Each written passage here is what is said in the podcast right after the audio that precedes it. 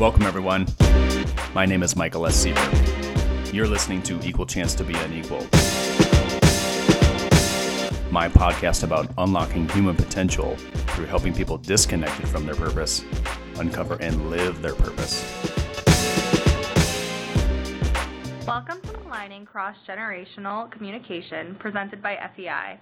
Thank you for joining us today. And now it is FEI's pleasure to introduce our speaker for today, Michael Seaver, founder and CEO of Seaver Consulting, LLC. Welcome, Michael. Hi, Juliet, and welcome, everybody. Thank you, Juliet, and everybody for uh, joining us today. Uh, we're going to talk about a number of things with regards to aligning uh, cross-generational uh, communication. I'll just give a brief background into, into my experience until today, and then we'll look through our agenda briefly. Uh, I'm a Phoenix-based executive coach, leadership consultant, uh, facilitate a number of workshops in the Phoenix area, have a number of online courses available on my website. I blog pretty frequently, active on social media. I actually have a podcast. If you ever listen to podcasts, it's called Equal Chance to Be Unequal. Uh, on the front page of my website, we just published a really short 28-page book called Authenticity is the Way. If you just needed a quick read to learn about ways that you can become the more authentic version of yourself.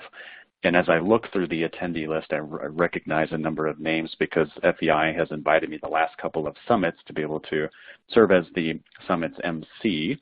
And actually, they've invited me back for the next one, uh, this coming up in May down in Orlando. Uh, so I'd love to be able to see a number of you there again, uh, which would be fantastic. So today uh, in our agenda, we're going to pop up some polling questions that help us to think about um, essentially what professional changes are you potentially going through.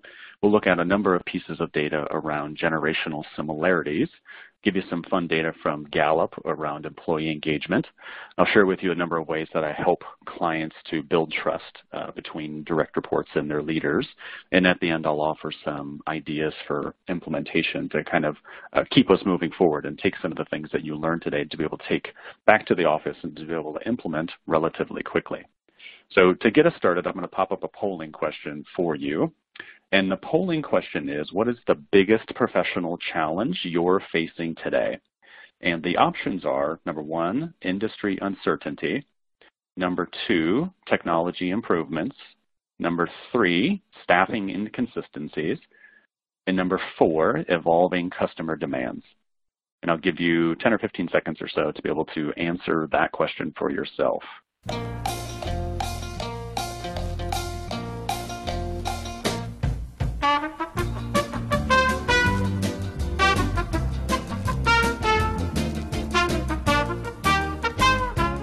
Three more seconds.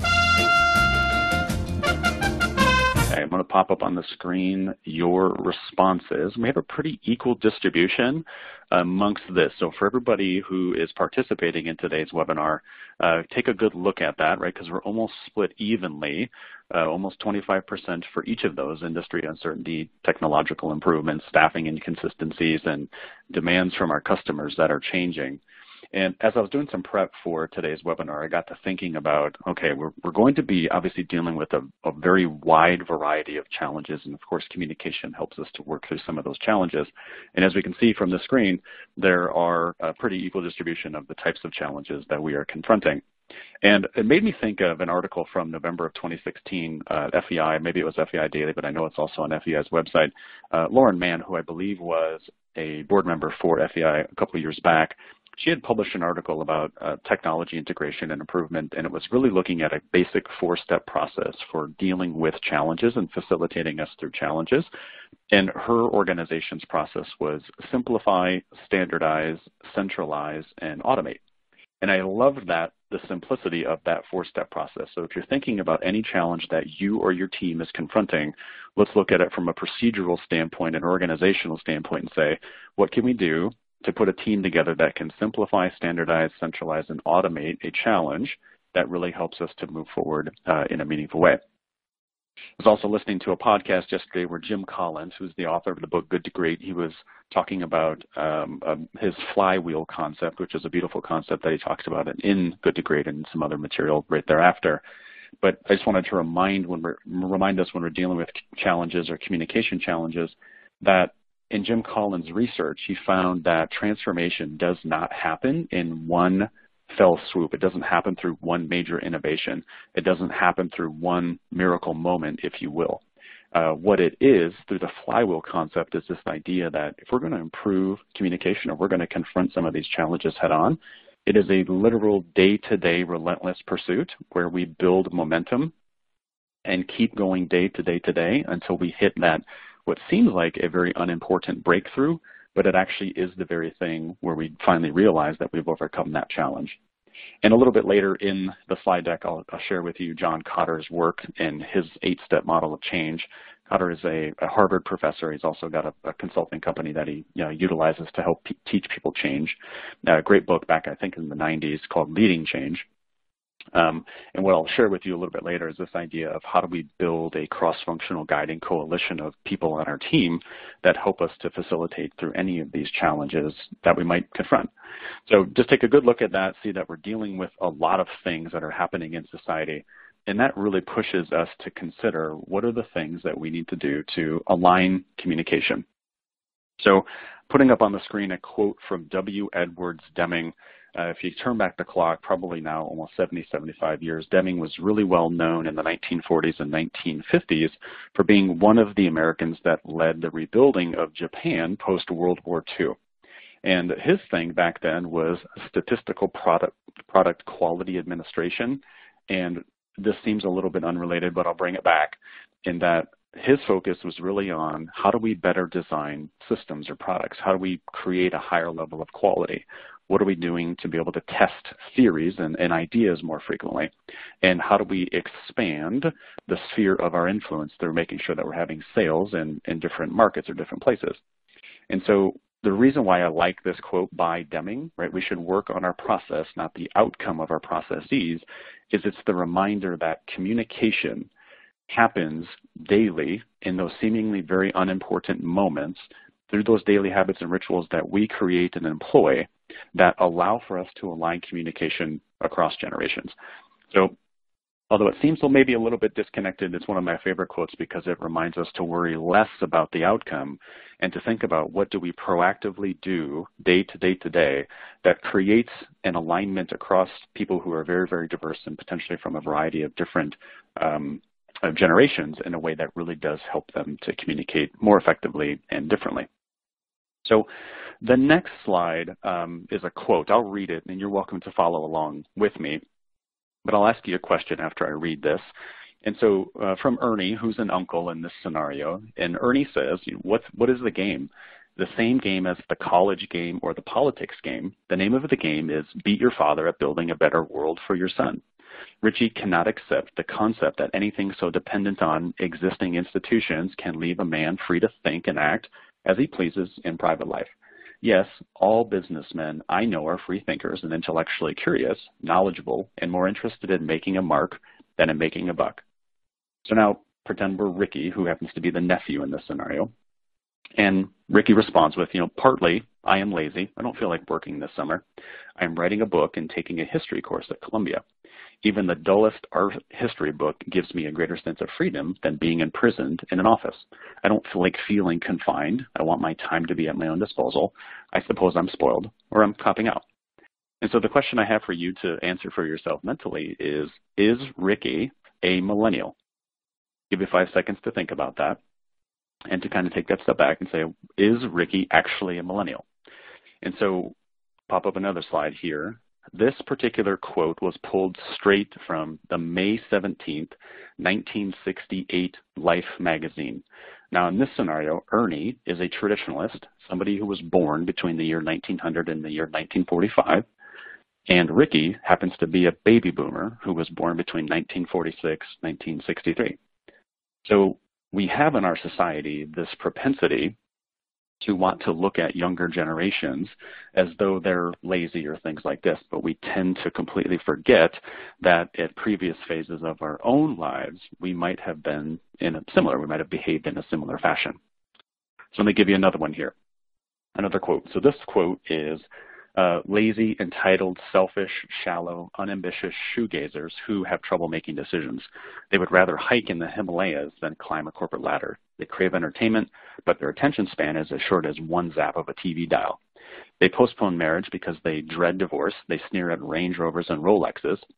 What they hold dear are family life, local activism, national parks, penny loafers, and mountain bikes. So the same question again, is it is it fair to say, or might it be fair to say, that this individual that they're referencing is a millennial? Give you five seconds to think about it and to really think about, okay, this could be describing a millennial or maybe it's describing a different generation. So this particular quote came straight from the July 16th, 1990 Time magazine. The author of this particular article who stated what you see on the left of your screen is actually a baby boomer. And then he was actually speaking about Generation X, those folks born between 1964 and 1979. So I'll give you one more, and I'll help you understand the pattern that I'm trying to, to plant for you. Is what you see here is a, a survey that I had done uh, for 200 plus uh, members of the Oregon School Business Officials uh, Association. So this was July of 2017. And I gave them a, an anonymous online survey to ask their opinion of the millennial generation, right? Those folks who were born between 1980 and 2000.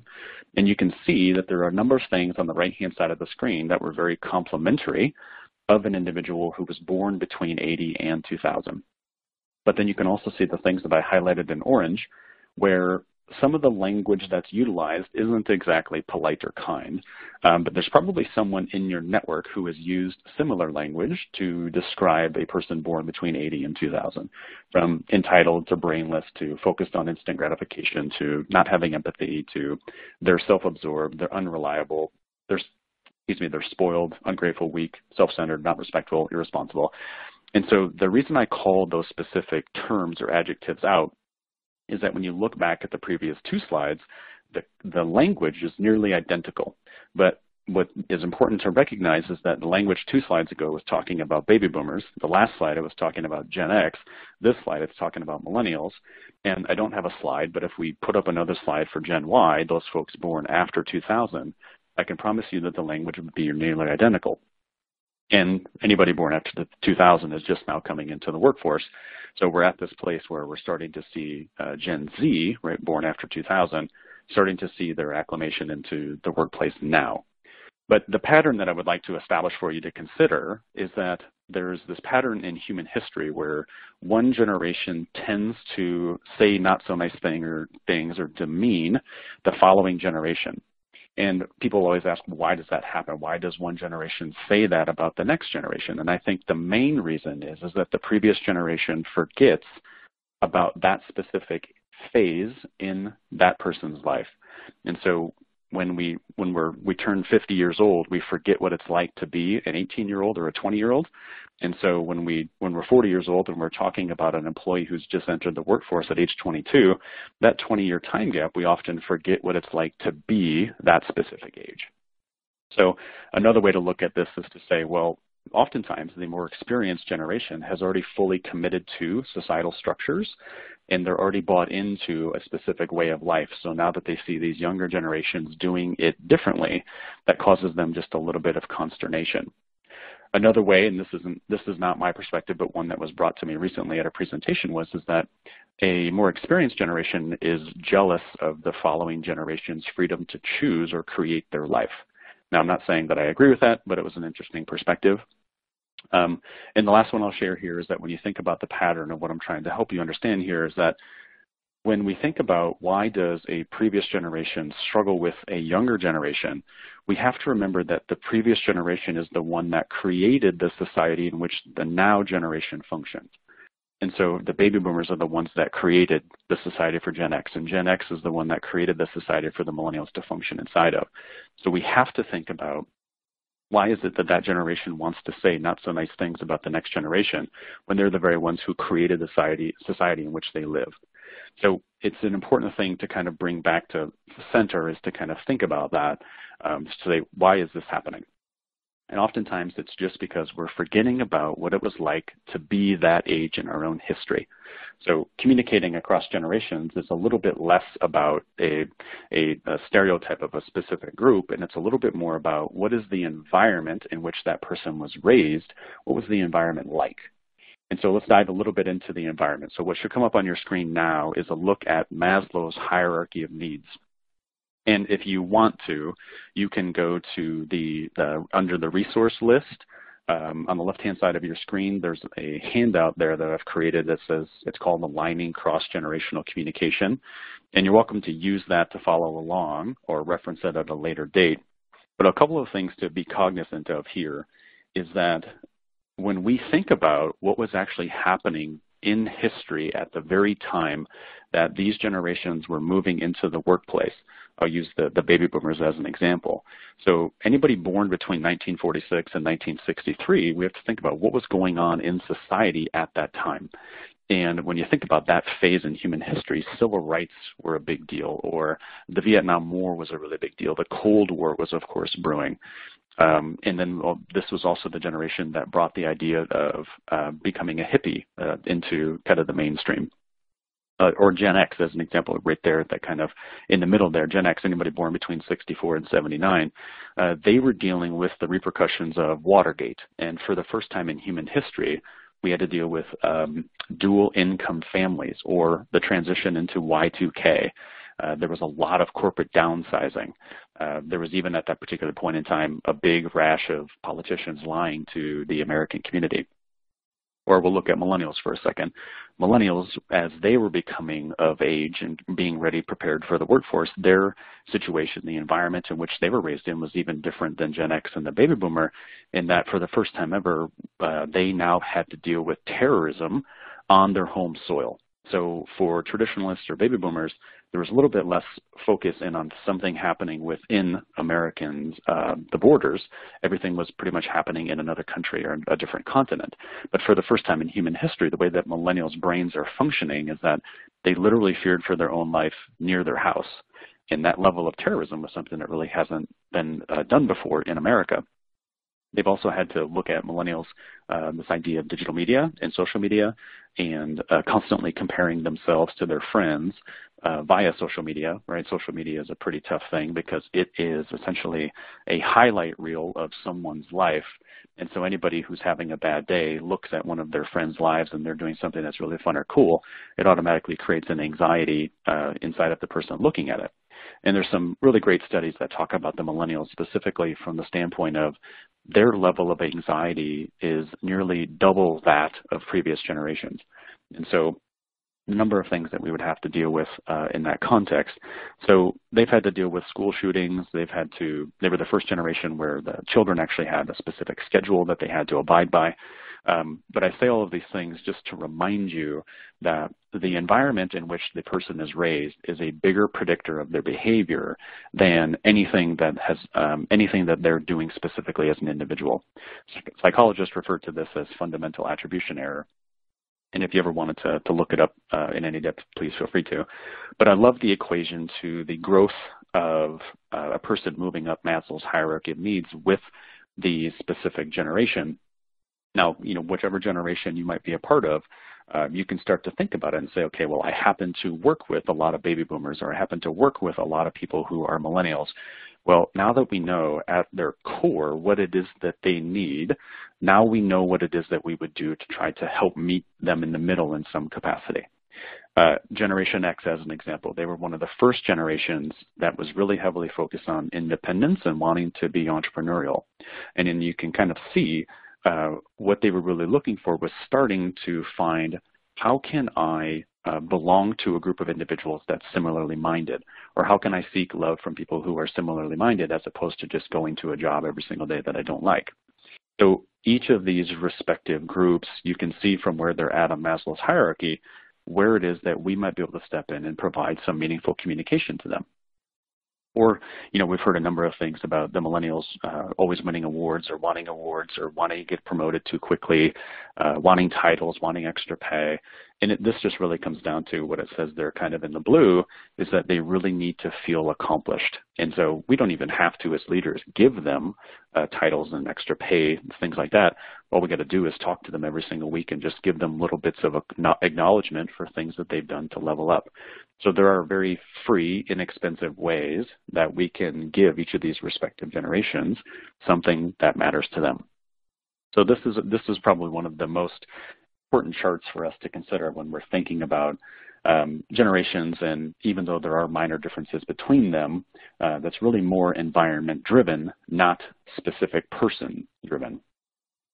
So another slide here that might bring this home for us is uh, the Center for Creative Leadership, one of their uh, employees, Jennifer Deal, wrote a book called Retiring the Generation Gap.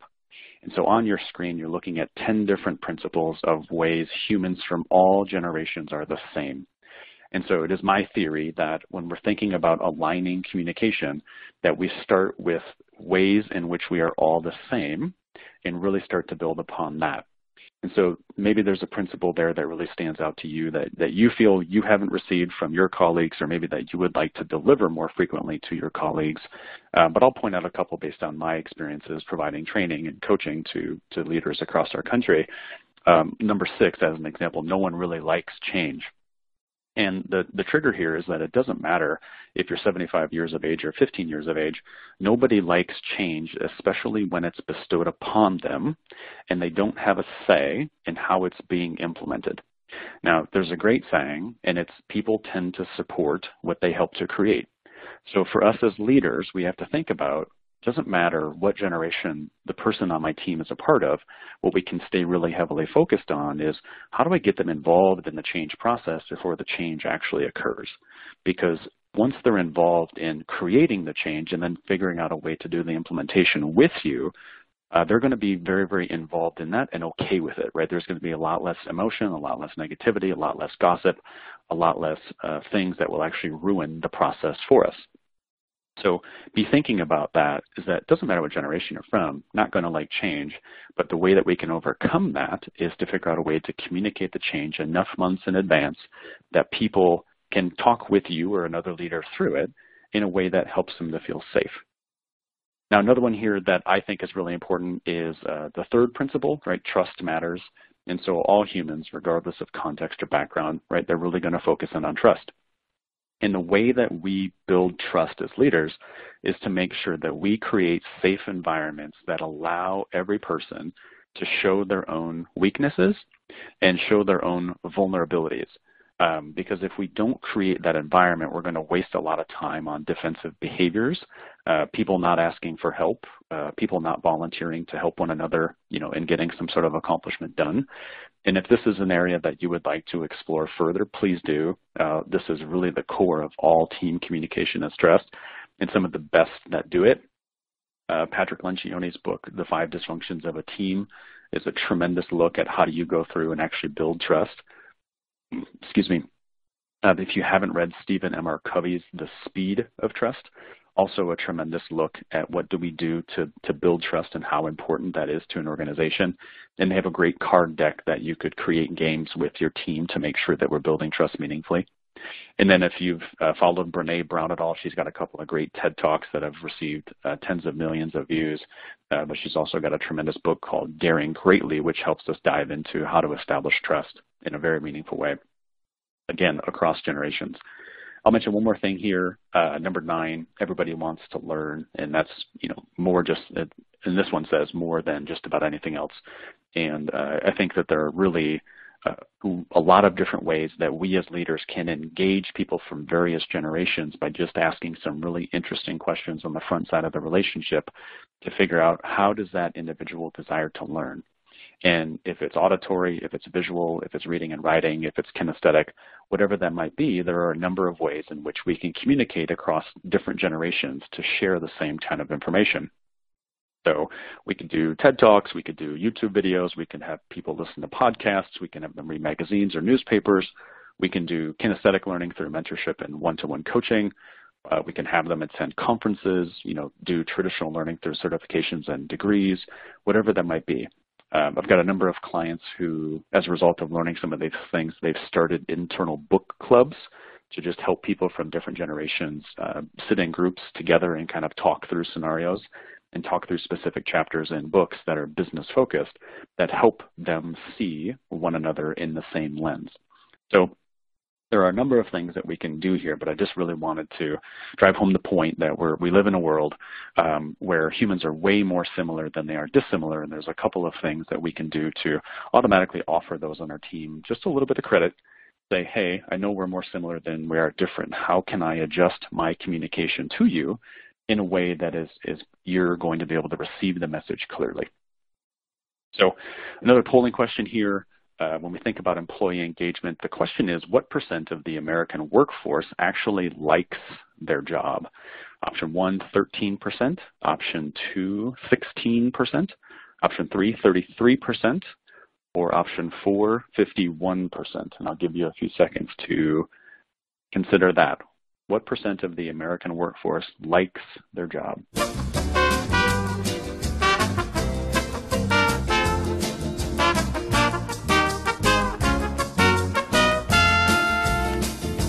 Okay, I'll give you three or four more seconds.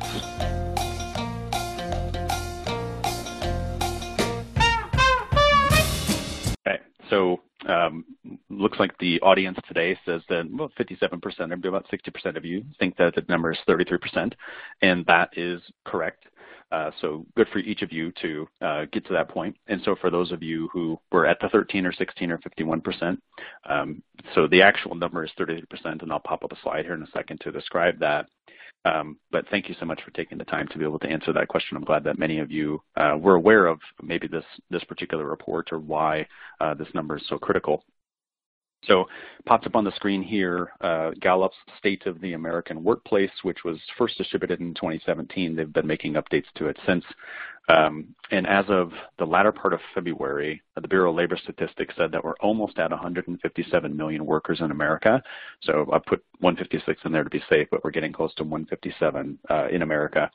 And according to Gallup's research of essentially people all over the globe, hundreds of millions of data points, uh, what they've been able to find is that 33% uh, of the American workforce is engaged or happy, right? So that means of 10 people on your team, three of them are metaphorically rowing the boat forward and are happy rowing that boat forward. But that means that there are five kind of sitting in the middle of the boat who are disengaged, that their oars are out of the water. They're not really doing a whole lot. They're just kind of sitting there.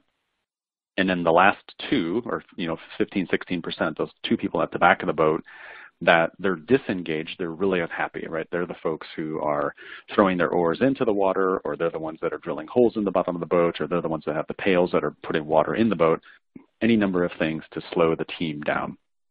So I just think that this is a really interesting um, data to help us understand that when we look at our team, we know that there are three people who are really engaged and happy, five that are so-so, they're just doing the basic requirements, and that there are roughly two that really dislike what they're doing. When we as leaders have to really think about how do we find those two and remove them from the team or move them to the place of being at least one of the five or one of the three. So in this particular report, we've also found out that about 51% of the American workforce is actually looking for a new job. So always something to be cognizant of when we think about our teams is that you know 50% of the people could be looking for something new. So we can look at that as a challenge or as an opportunity. I try to look at it as an opportunity to really have a meaningful conversation with that individual to figure out what it is that he or she wants in order to stay. And that stay interview, if you will, becomes really powerful in knowing how to open up lines of communication. Towards the bottom of the screen there, we talk about, you know, engagement for organizations that are smaller with only 25 employees or less, they tend to be a little bit more engaged than organizations that are much larger, like in this case, more than 5,000 employees. So it really is important for us to be cognizant of what is it that makes a smaller organization more fun to work in than a bigger organization. And when we think about how do we figure out ways to work with those specific uh, people inside those types of organizations, there's a couple sections on the handout that you might have downloaded. I believe on the left-hand side, down closer to the bottom, there's a section that's called Keys to Working With. And on that particular row, we look at a number of things. And I'll, I'll, kind of give a couple of examples when we think about how to engage people from different generations. And so as an example, the keys to working with a baby boomer are to allow him or her to be able to speak freely so that they know that their ideas are being heard or that they matter. Now, because of their time in history in which the baby boomer was raised, uh, this particular uh, research found that their career defines them more than their own personal mission, if you will. And when we go through the process of working with the baby boomer, we really need to tell them why something is happening, not just that it's being bestowed upon them, but why something is happening. Now, same row looking at the, the Gen X folks, right? These folks, like I mentioned earlier, Gen X between uh, 65 and 1980, those people born in that range, they really want independence and they prefer a more informal work environment because they need that little bit more time for fun to be able to discover parts of themselves that previous generations didn't necessarily. And Generation X really wants to be able to pursue outside interests. So as a leader of a person who's Gen X, and we want to connect them to something that our organization is doing, well, anything that your organization is doing through a philanthropic means or through a professional association or through some conference, get them involved in something that's connected to that. They're going to be far happier at work. We can find ways to engage them in that way.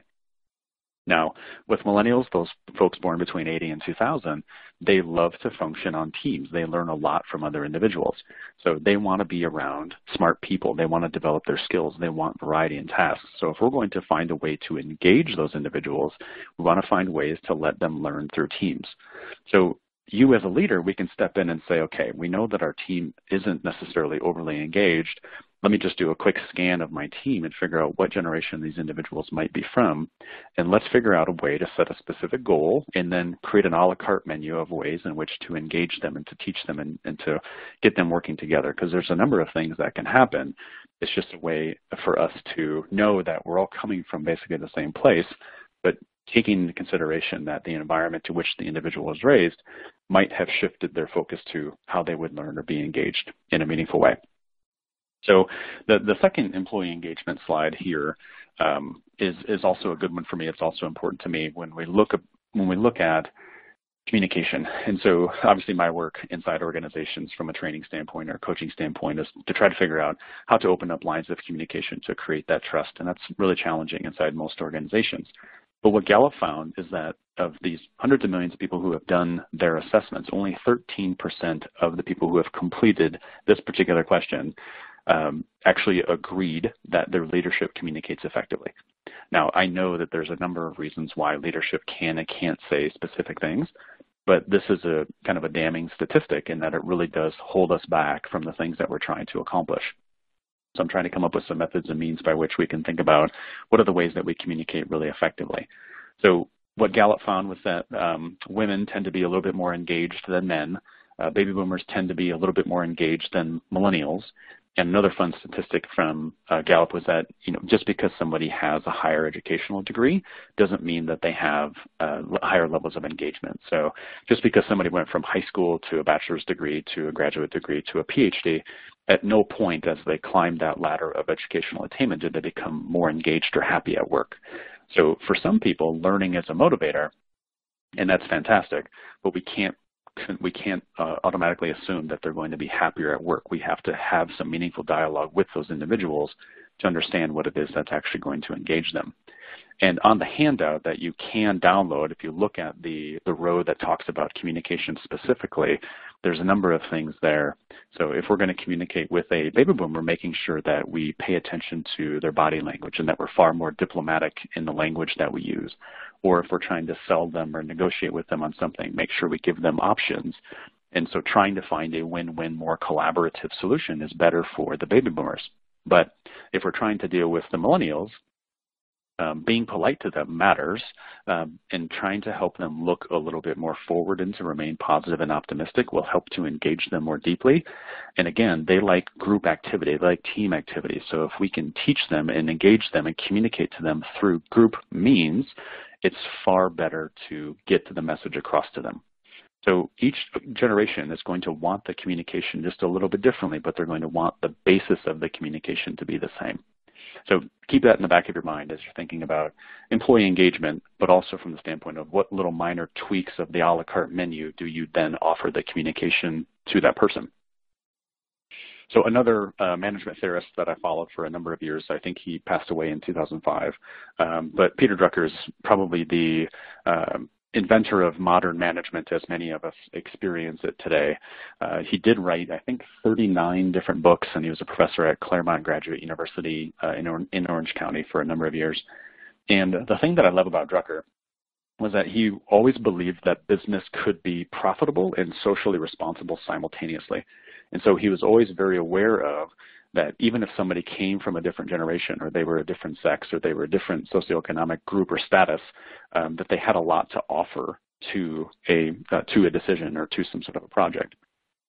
So what I love about this particular quote is that when we think about a person who's different than us, if we take the mindset of treating them as a volunteer, and because in society we do a great job of thanking volunteers and placing the volunteer on a pedestal and giving them awards and recognizing their contributions.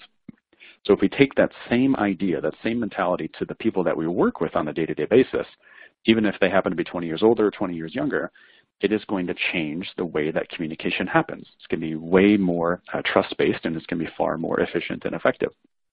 So just think about that as you think about how to um, deal with a person internally that you haven't necessarily had a ton of success with historically, mentally envision them as a volunteer, and maybe the communication to them might adjust or change a little bit. Another little piece here about uh, employee engagement is, uh, as you can see here, is Gallup's uh, 12 elements of great managing, or kind of the 12 questions that are really critical to communicating across generations, is that when you look at these 12 things, there's a number of things that you could find. The thing that I love about this particular chart is that this is what makes employees happy. And if we look really, really closely, there's something on here that's not there, that's excluded, and that's money. Right? There's nothing on here about money or financial attainment or anything that leads to a person being happy at work. So for millennial person to communicate really effectively with a traditionalist, it doesn't take money. They don't have to buy them anything. But what they can do is open up the lines of communication in a meaningful way that allow for uh, communication to open and for it to be customized and for us to pull from each of those bits and pieces of that a la carte menu in a way that allows for the communication to open. So uh, number 12 as an example at the very bottom of the screen says, you know, for me to be engaged, you know, this last year I had opportunities to at work to learn and grow. And we know from a couple slides ago that all humans, regardless of age, they really do want to learn and grow. So it's similar to uh, uh, principle number nine in Jennifer Deal's book, but if you also think about Tony Robbins' work, and Tony does some really tremendous work, and I think his organizations do something like $6 billion a year in revenue because there's so much need for people to go through a self-discovery process or to learn. But when you're having your one-to-one -one meetings, um, are you asking the question of the people close to you, did you learn something this week? Or what did you learn? Or share with me something you learned. And that's a really critical thing to consider that I don't think we spend enough time doing is asking people in our one-to-ones weekly or biweekly, what is it that you learned?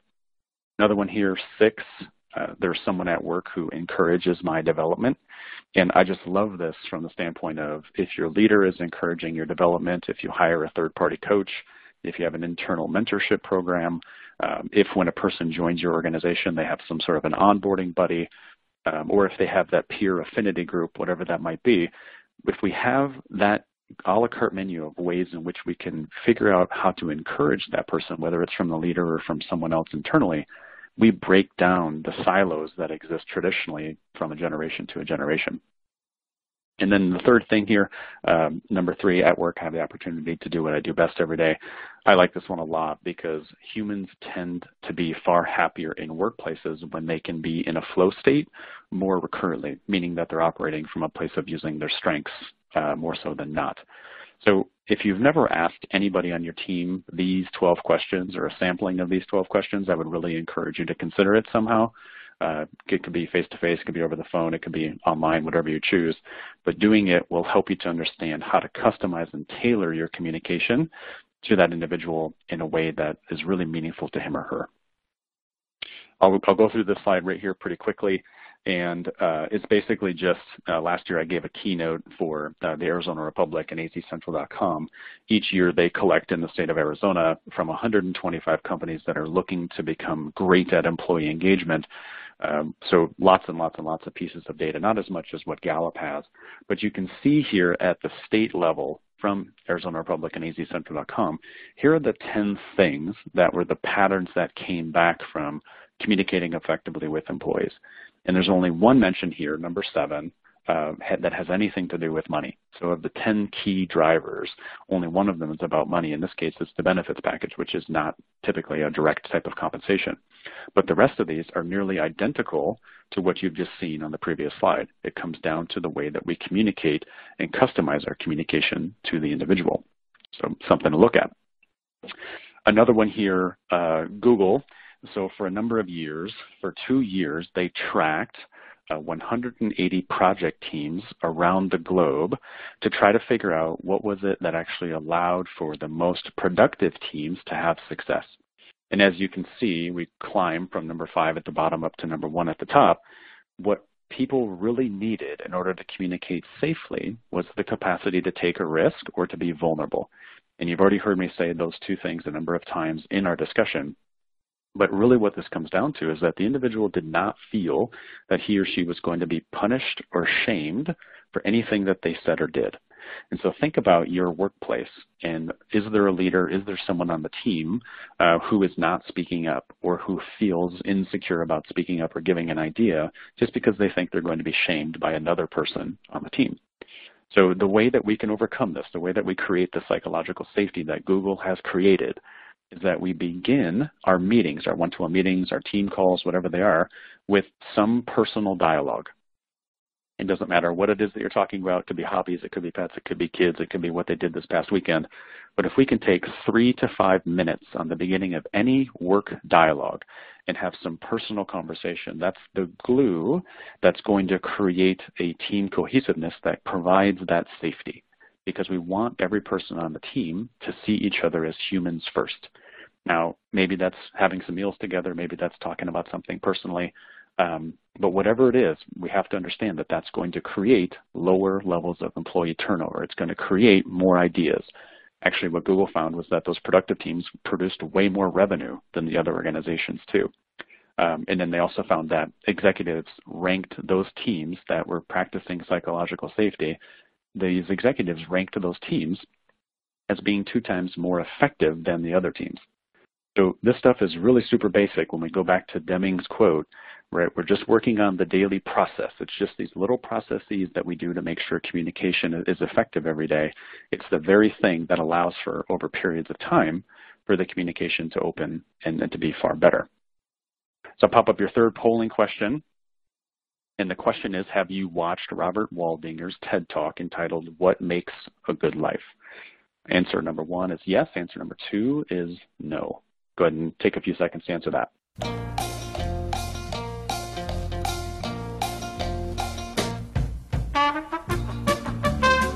Okay, just a couple more seconds. Okay, so looks like a pretty large percentage of us have not watched it, um, and that's okay. I'll pop up a, a, picture of it here for you. And so TED.com, uh, just type in Robert Waldinger and snoop around, see if you can find uh, this particular tech, uh, TED Talk. It's a quick one, only about 13 minutes. And what Robert talks about in this TED Talk that really helps us to understand generations and how they're very, very similar is that Harvard, for 78 years so far, has been tracking 724 men through what they refer to as the Harvard Study of Adult Development. And what they were looking for is to try to understand what is it that leads to a long, happy, and healthy life. And so some of the really important information that they found uh, through this is that building trust requires really deep, uh, meaningful, and reciprocal relationships. And so a couple pieces of information here that will help us to understand uh, how to communicate. What they found was that a person who had a very happy childhood actually had warmer and more secure relationships later in life. Uh, they actually came up with this term called uh, generativity, which means that when a person becomes traditionally of a baby boomer age, so baby boomers right now, so the age 50, let's say right around age 50 or 60, they, even if they had a rough childhood, they can actually overcome it at that point in their life if they feel called to establish or guide the next generation to create their own level of happiness. So even though we might have a more experienced person who's not necessarily communicating effectively, if we can unlock his or her personal mission and help them understand how they're changing the next generation of people, they will become happier in their life. Um, they also talked quite a bit in this particular survey uh, in TED Talk about dealing with stress and how if we're effective at managing our own stress, we're actually going to have better relationships and actually better physical health. So an important thing for each of us to consider is that regardless of generation, communication can happen through figuring out ways to reduce our stress. So I just think it's really important that take 13 minutes to watch this or listen to it on your car ride, uh, maybe home today, and just think about how is it that a close-knit relationship is actually the thing, regardless of generation, that's not only going to make you live a long, happy, and healthy life, uh, but also then create that same environment in which you work so that everybody feels that they can have that long, happy, and healthy life for themselves. So uh, a little bit uh, more time here. A couple things I wanted to, to point out is um, Keith Ferrazzi wrote a book called Never Eat Alone. And kind of the three ideas that I really want to drive home here about communicating is in this book, he talks about how uh, relationships need to be nurtured regularly, meaning almost weekly, and we need to build our relationships before we need them to actually do something nice for us in return. And how we invest time in a person, the customization of how we invest that time in a person that really matters to that individual is way more important than the quantity of time we give to that individual. So be thinking about how do we set up those opportunities or scenarios to really customize the communication in a way that that individual can hear it or understand it, because that's the thing that's going to deepen the relationship the most. I get to do a number of things uh, with regards to emotional intelligence, and on the screen you'll see just a, a really quick chart from TTI Success Insights, which is a system I use uh, to assess emotional intelligence of executives. And it makes me think of Daniel Goleman's work in his book, Emotional Intelligence. And a couple of key things from this is D Daniel Goleman in his book, I think it was from like 95 or 96, what he found was that IQ only accounts for 20% of an individual's performance or success, but EQ, emotional intelligence, accounts for 80%. And so it's a really important thing for us to remember the importance of knowing how to build relationships across a generation because Low EQ persons, according to his research, uh, tend to start a lot of tasks but leave them unfinished. Whereas high EQ persons tend to get those tasks done, they tend to mitigate stress faster, and they tend to be a little bit healthier physically. So it's important for us to think about, are we doing training of our team members about emotional intelligence? And if we are, great. If we're not, we need to consider it. So this thing is a really important thing. I just did a workshop about this topic because it's so important to the folks that I've been working with, and we actually turned it into an online course, and it'll be available, I think, uh, later this week, just because I think it's such a critical thing for all of us to be considering. In the two areas of the content that you see on your screen that people of any generation struggle with, uh, the second you know, one there called self-regulation, uh, the capacity to control or redirect a, an impulse or a, a bad mood, this is the hardest one for people to understand, and this is the one that I end up addressing the most when I coach people. Uh, and the way that we work through this a lot is that I have them create a pain journal. So I have them for two weeks track the things that are causing them consternation, anything that makes them sad or upset or angry or pissed off.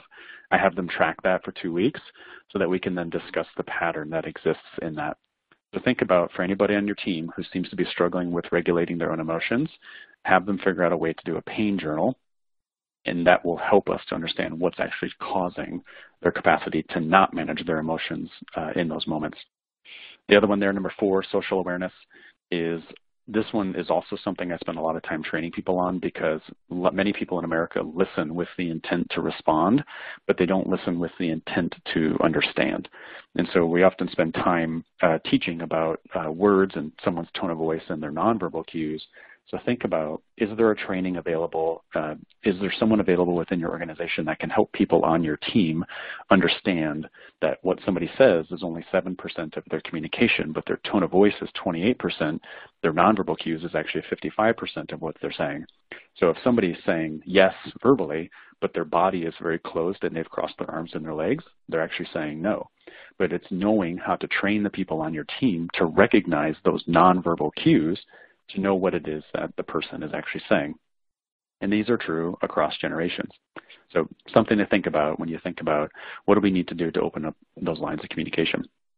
So a couple things here before I pop up our, our final polling question, uh, polling question is regardless of generation, um, I facilitated discussions, uh, like on the left-hand side it says a team meeting. So typically what I would do here, and this will help us to create a very sound baseline of communication on any team, regardless of how many generations are on the team. So if we give an, a team two weeks and we give them like the left-hand side and say, okay, uh, two weeks in advance, I want you to take the next two weeks to think about the top three ways that you want to be communicated to the top three ways that you don't want to be communicated to. What are the three things that really motivate you when you're at work? What are the expectations that you have of the people around you? And how is it that you prefer to receive appreciation? So if you give people two weeks to consider these things and then you hold a team meeting where everybody gets to go around the table and share these things about themselves, you're setting a very strong baseline and benchmark for communication. So some some people might like to do this, some might not, depending on introversion, extroversion, right? So there's other things that we can filter in here. But if you know these things about your people as a leader, it's going to be far simpler for you to manage the relationships that, that matter and to really make sure we're functioning from a productive place. Now, on the right-hand side, this is any of your leaders communicating with their direct reports. And this is so critical, and this, this taps into all of the respective generations purposely. So when we think about anytime we're about ready to have a one-to-one meeting, we want to begin the meeting with some sort of recognition of that individual for a win that they've had, for an accomplishment, for something they did that was nice to another colleague, uh, some sort of sale that they won, whatever that might be. We have to begin the dialogue with the recognition. Then allow that individual to talk about his or her wins. Then go ahead, deliverables, whatever it was that that individual was supposed to accomplish in the last couple of weeks, talk through those things you know, remove any roadblocks that you need to, uh, do the work that needs to be done, hold them accountable in ways that you need to, um, whatever. But we just want to make sure we begin with the recognition of wins, talk about the tough stuff in the middle, and then work through what are the things that you would need to remove over the next couple of weeks. What are those potential challenges that you would need to take off their plate to open up the door for opportunity or possibility for them to continue moving down their path, to continue learning. So and then the last thing here, uh, just reflection and goals. I don't think that we do a lot as, or enough as a society thinking about what the goals that we have and what we can do um, to really keep people focused on the goal. So if we're constantly talking about a goal or something we're moving to, it's far simpler for them uh, to know where to distribute their time so they don't get off track in doing things that are unimportant. Um, okay, we're getting close to the top of the hour. Let me talk about this one real quick. This might be something that you come back to uh, later because as Juliet said, you have the ability to come back and check the PDF of this. If you have any individual on your team who is, is um, his or her behavior is really poor or they seem to be making choices that are off base or off track, this particular six-step process will help them to get back on track. So make sure you walk through these uh, step by step by step if you want to. Um, you can also go to michaelsseaver.com and, and send me a message if you're struggling with any of this. Maybe we just talk for a couple of minutes about how to implement this in a meaningful way uh, because I think it's a really important thing for us to challenge somebody who's communicating ineffectively to make sure that they do come come back uh, in a meaningful way. Okay, so let me pop up our uh, next polling question just to make sure uh, that we get our CPE in. And so question here is, does your organization have a formal mentorship program? And um, answer one is yes, answer two is no. Go ahead and answer that. I'll give you a few seconds to consider.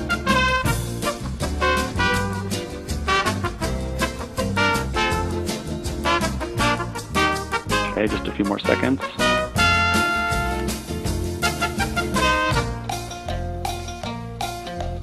Okay, let's see. So for the folks on the call today, about 25% are yes, you have an internal mentorship program that's formal, and roughly 75% said no. Um, this is something I think that would make uh, aligning cross-generational communication really effective, is if we create those opportunities to uh, essentially take the knowledge that exists in a more experienced person's mind and, and, basically informally transfer it down. And it doesn't even necessarily have to be through an external class or anything. It can just happen um, internally. And I just think that this really helps tremendously to break down any generational barriers. It really incentivizes specific types of behavior that probably is in alignment with your core values. Um, and the very bottom row of the handout that you downloaded um, talks about mentorship specifically. And so if you want to know how to mentor a specific person from a specific generation, the very bottom of that handout addresses this.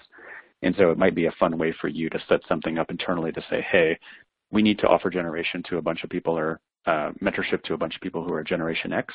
Let's make sure we build these ideas into it purposely to make sure that they're really absorbing the information and that we can count on them to be engaged for what's going to happen um, as we move into the next phases of whatever you're trying to accomplish within your firm.